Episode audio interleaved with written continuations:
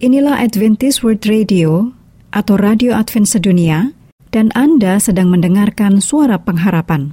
Untuk informasi lebih lanjut, silakan menulis email ke bible@awr.org atau telepon ke WhatsApp di +1 224 222 0777. Inilah Radio Advent Suara Pengharapan yang kami pancarkan dari Pulau Guam melalui siaran dalam bahasa Indonesia.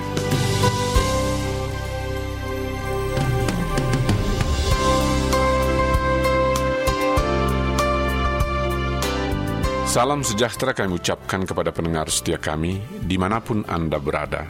Selamat berjumpa kembali dengan kami, Radio Advent Suara Pengharapan.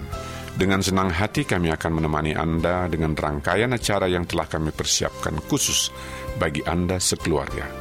Harapan kami, semoga siaran ini dapat bermanfaat dan menjadi berkat bagi Anda semua.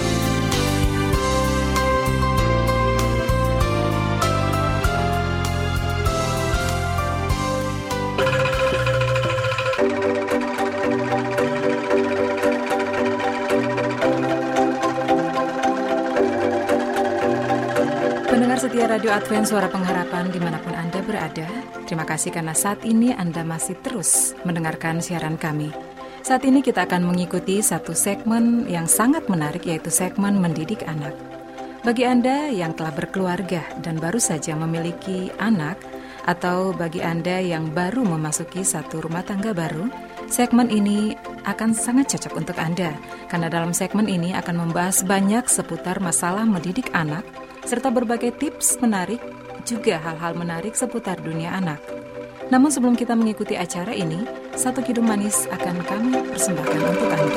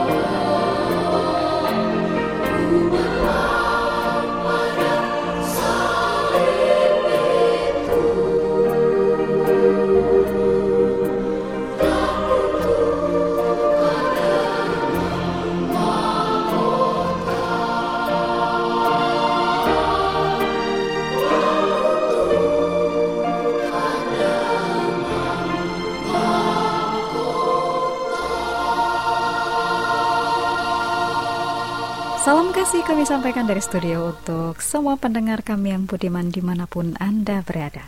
Selamat berjumpa kembali, dan kami yang bertugas dengan senang hati akan bersama-sama dengan para pendengar sekalian, secara khusus untuk Bapak dan Ibu, karena kita akan melanjutkan ruang mendidik anak kita.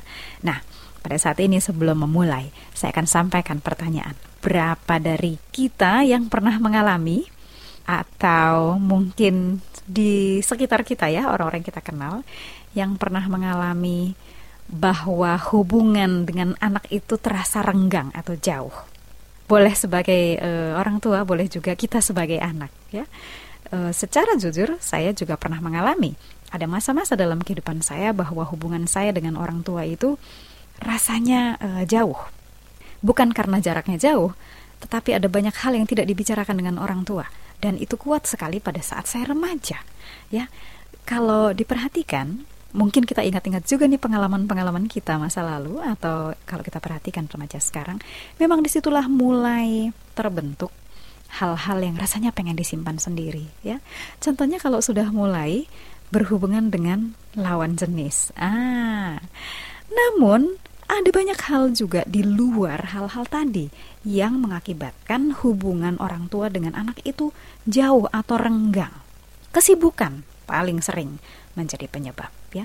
Kemudian tidak menggunakan waktu untuk duduk bersama, memperbaiki hubungan. Itu juga sangat sering dilakukan di banyak rumah tangga dan keluarga. Oleh sebab itu, kali ini kami akan menyampaikan setidaknya 10 cara yang diharapkan bisa kita gunakan ya, yang bisa kita gunakan untuk merekatkan kembali hubungan kita, khususnya dengan anak-anak remaja kita. Jadi cara-cara untuk meningkatkan hubungan ini sudah pasti adalah hal-hal yang simple, yang sederhana saja. Tapi kalau mau jujur, kadang-kadang ini canggung loh mau melakukannya. Tapi tidak apa-apa, para pendengar yang setia, Bapak dan Ibu, kita ketahui bersama caranya, lalu kita berserah kepada Tuhan supaya nanti ditolong untuk melakukan hal ini. Baik, jadi saat ini mari kita lihat apa saja cara-cara yang bisa orang tua lakukan untuk menciptakan komunikasi yang terbuka dengan anak-anak ya. Supaya mikir-mikir mau ngomong apa sih, kadang-kadang seperti itu tuh. Bapak kepada anak-anak apa ya yang mau diobrolin, ibu kepada anak ya, seperti itu. Oke, coba yang pertama, tanya sama anak, apa sih lagu favoritnya atau lagu kegemarannya ya. Kemudian kalau dia sudah sebutkan itu, coba cari dengan baik kepada anak itu, atau minta dia untuk memperdengarkan. Orang tua dengarkan, lalu diperhatikan kata-katanya. Kemudian kalaupun ada hal-hal yang memang kurang baik, jangan langsung dimarahin anaknya, tapi ajak dia untuk berbicara. Apa arti kata-kata itu, lalu tanya apa yang membuat itu menjadi lagu favoritnya ya. Jadi ini membuka komunikasi. Itu cara yang pertama, mulai dari apa sih lagu favoritmu nak ya, seperti itu. Yang kedua, ini upayakan setiap hari ada percakapan. Aduh, kedengarannya basi nih ya atau seperti basa-basi. Tapi jangan salah para bapak dan ibu, hal seperti ini, percakapan setiap hari akan berpotensi meningkatkan keakraban. Pertanyaannya pertanyaan yang seperti ini.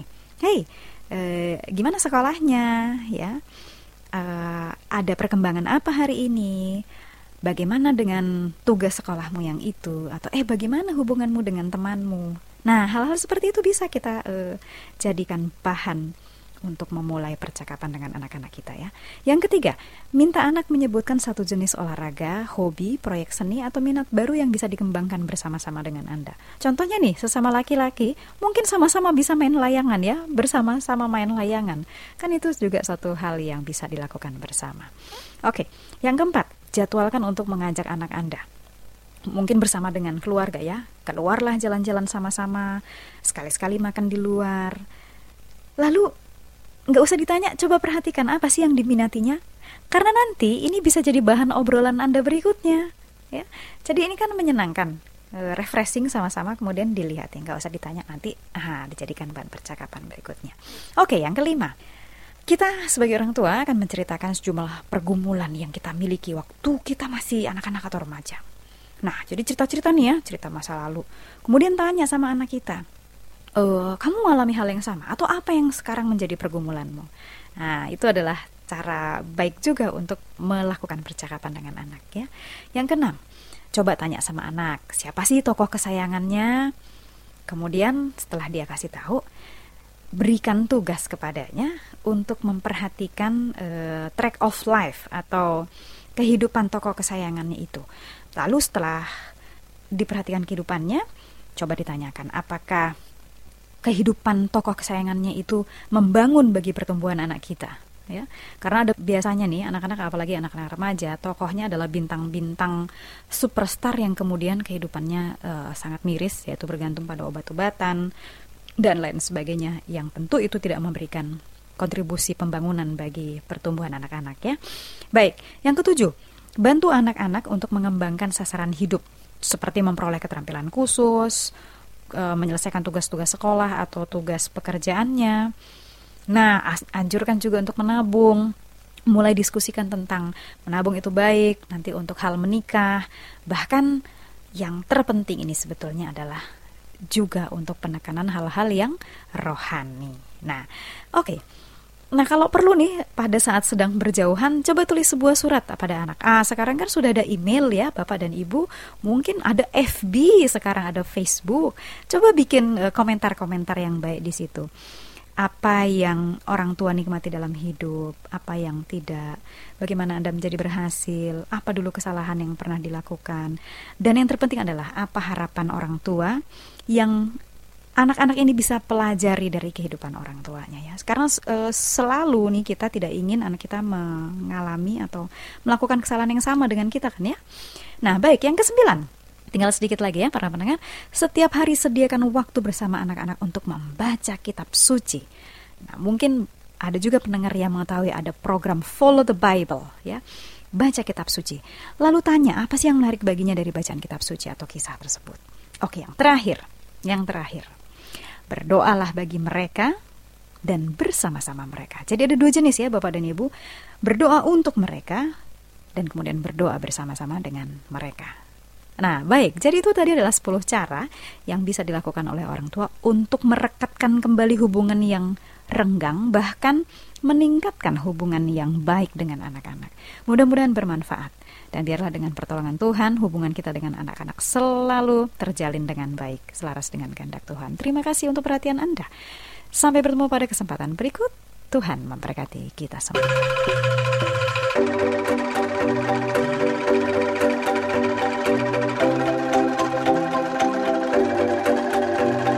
Pendengar Radio Advent Suara Pengharapan, demikianlah satu acara yang sangat menarik yang sudah kami persembahkan untuk Anda. Kiranya acara ini bisa menjadi berkat bagi kita semua. Sampai berjumpa pada ruang mendidik anak selanjutnya.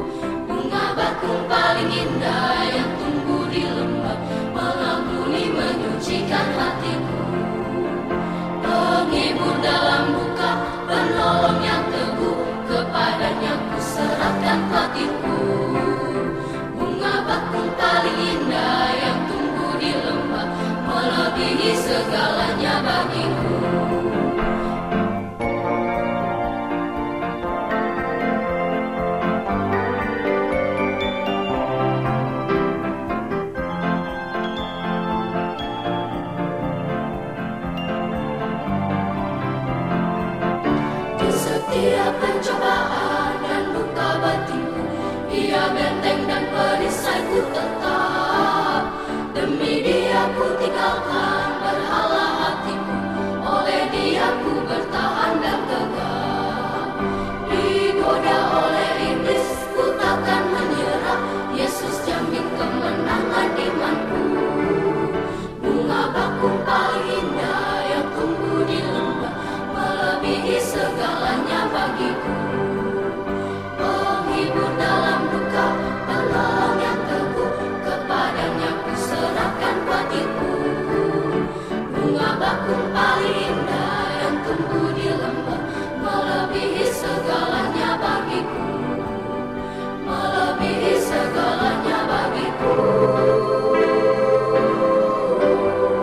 Selanjutnya, marilah kita mengikuti mimbar suara pengharapan. Angkatlah diri dan bunyikanlah, Yesus mau datang segera.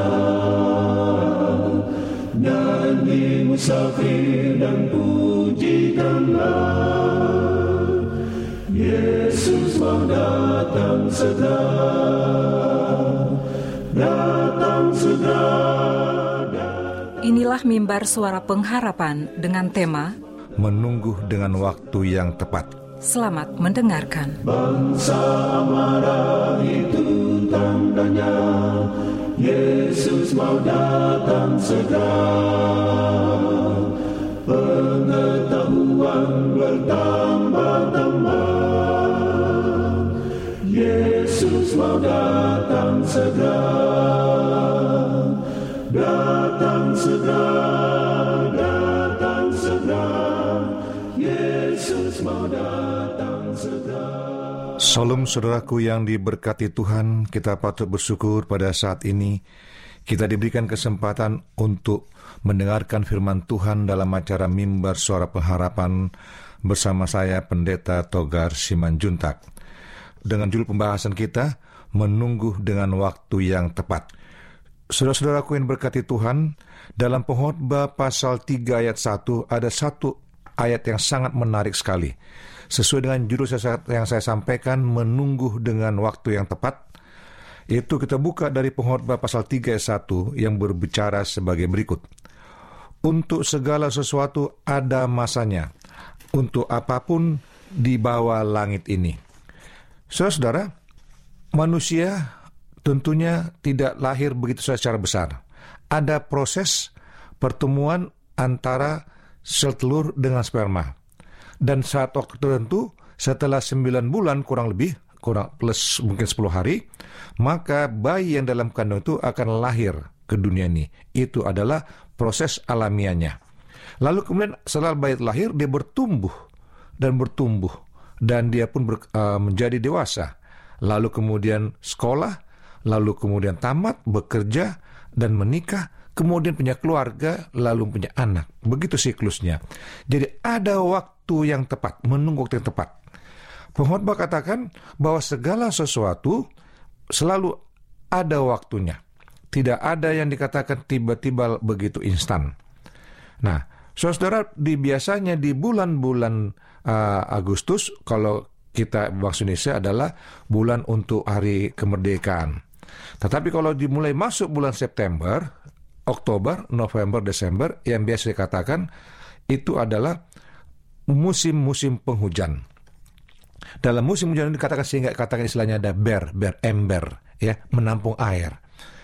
Nah, menampung air, jadi itu berarti sangat banyak hujan akan muncul, terjadi di dalam lingkungan dimanapun kita berada. Nah, kalau kita mundur kepada bulan Agustus, di mana bulan itu apabila di tanggal 17-an, banyak sekali bendera-bendera yang berkibar, ataupun mungkin dalam kertas atau kain. Nah, disinilah waktu yang tepat bagi para pedagang untuk menjual bendera, apakah untuk dipakai di motor, di mobil, ataupun di rumah, atau di gedung, atau di mana saja. Jadi ada mereka menunggu waktu yang tepat untuk menjual akan bendera-bendera tersebut. Nah, kita semua tentu akan merasakan fenomena ini. Bagaimana kita tentunya merasakan bagaimana waktu yang tepat itu memakai akan bendera itu. Nah, hari ini kalau saudara ketahui di bulan-bulan Oktober itu adalah hari biasa disebut hari kesaktian Pancasila, dan juga hari batik nasional. Itu diberikan bagi kita, waktu yang tepat disampaikan, sehingga dianjurkan memakai batik. Ada waktu-waktu yang tepat diberikan bagi kita. Nah, dalam fenomena ini kita punya tren ataupun musiman atau semacamnya. Tetapi inti dari hal itu adalah tentang waktu, timing, ya. Coba Anda perhatikan para pelari ataupun pemain olahraga atau sepak bola atau apa saja yang menyangkut olahraga. Coba Anda perhatikan dengan seksama bagaimana para pelari ini untuk mengambil ancang-ancang, dan begitu timingnya tepat sekali. Aba-aba dibunyikan langsung segera dia berlari dan cepat sekali langkahnya. Nah, timing ini bertindak benar-benar sesuai dengan perhitungan yang tepat. Waktu itu tepat sehingga tidak ada meleset sedikit pun dalam setiap langkahnya. Nah, di dunia ini banyak orang terlambat atau ketinggalan zaman, tetapi ada juga orang-orang yang disebut lahir mendahului zamannya. Aneh kedengarannya, lahir mendahului zamannya. Bukan prematur, memang kadang-kadang ada bayi lahir prematur. Nah, itu juga kurang sehat. Yang terakhir memang lebih harga dari yang pertama, namun apapun yang mereka dapatkan di masa hidup ini atau masa puncak mereka tidak beda dengan yang pertama, itu lahir pada waktunya. Mereka sama-sama tidak mengalami keberhasilan kalau misalnya mereka tidak mempergunakan tepat pada waktunya. Lalu tipe yang pertama tidak mendapatkan apa-apa karena orang sudah tahu, bahkan sudah jenuh. Tetapi tipe kedua juga tidak mendapat apa-apa karena orang belum mengerti dan belum lama menerima idenya ataupun produknya. Lalu sering sekali kita kalah dalam soal timing saja. Tepat jika pengkhotbah berkatakan, untuk segala sesuatu ada waktunya. Coba saudara perhatikan sekarang, begitu hebat spinning itu ya, putar di jari, berputar kencang, ada yang pakai lampu, ada tidak. Bulan-bulan sebelumnya, 2-3 bulan yang lalu itu booming sekali saudaraku. Ya, banyak sekali para pedagang mendapatkan untung di situ. Tapi sekarang saya perhatikan, walaupun masih banyak dijual di pedagang-pedagang, tapi peminatnya sudah sangat berkurang dan sepi sekali.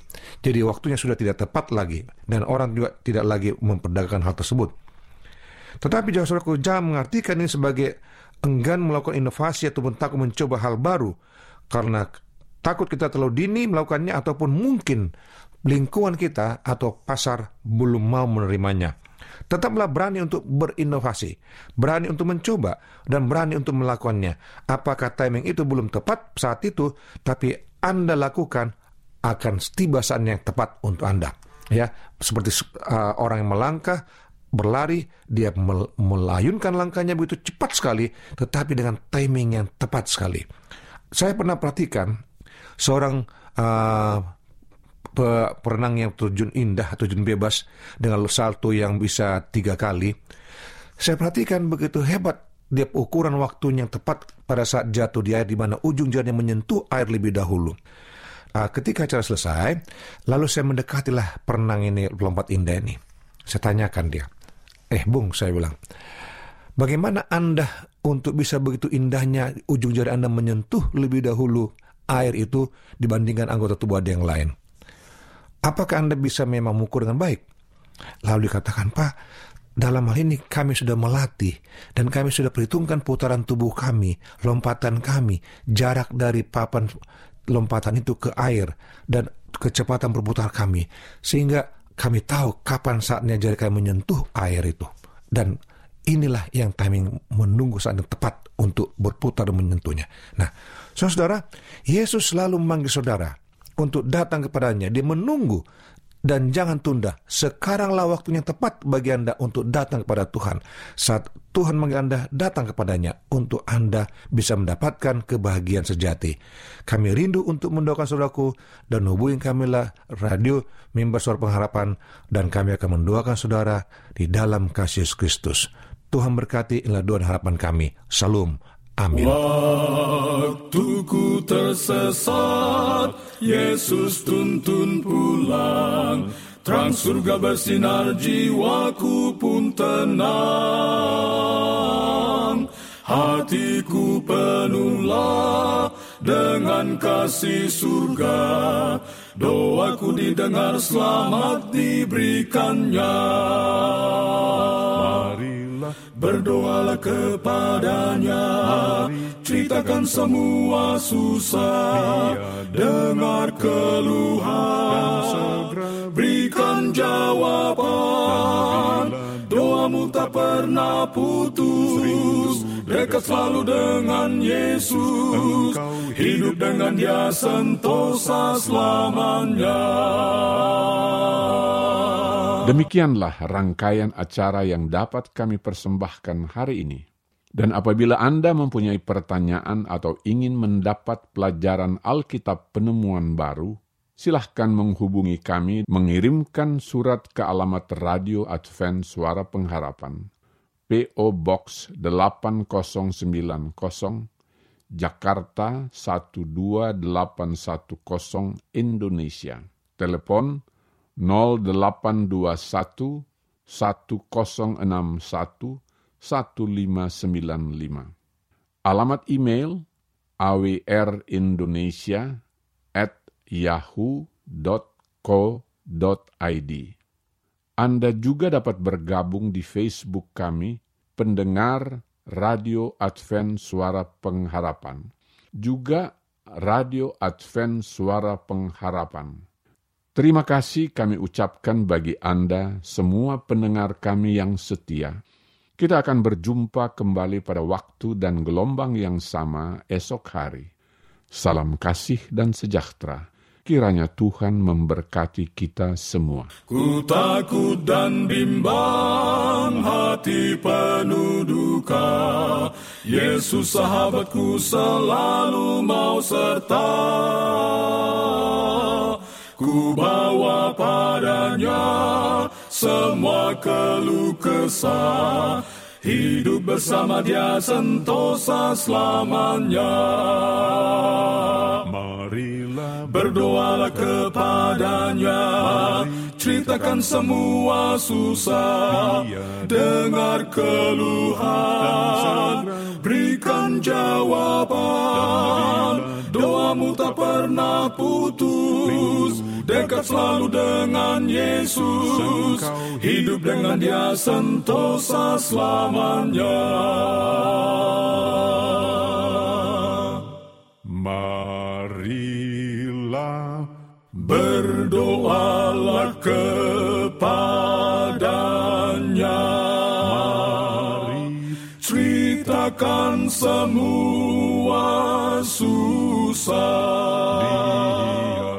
dengar keluhan, berikan jawaban.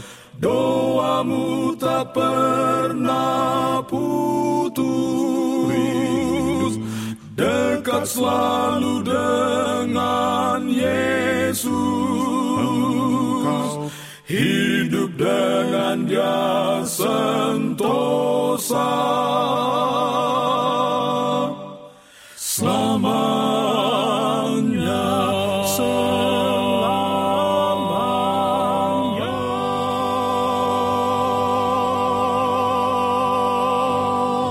Inilah Adventist World Radio atau Radio Advent Sedunia. Dan Anda sedang mendengarkan Suara Pengharapan. Untuk informasi lebih lanjut, silakan menulis email ke bible@awr.org atau telepon ke WhatsApp di +1 224 222 0777.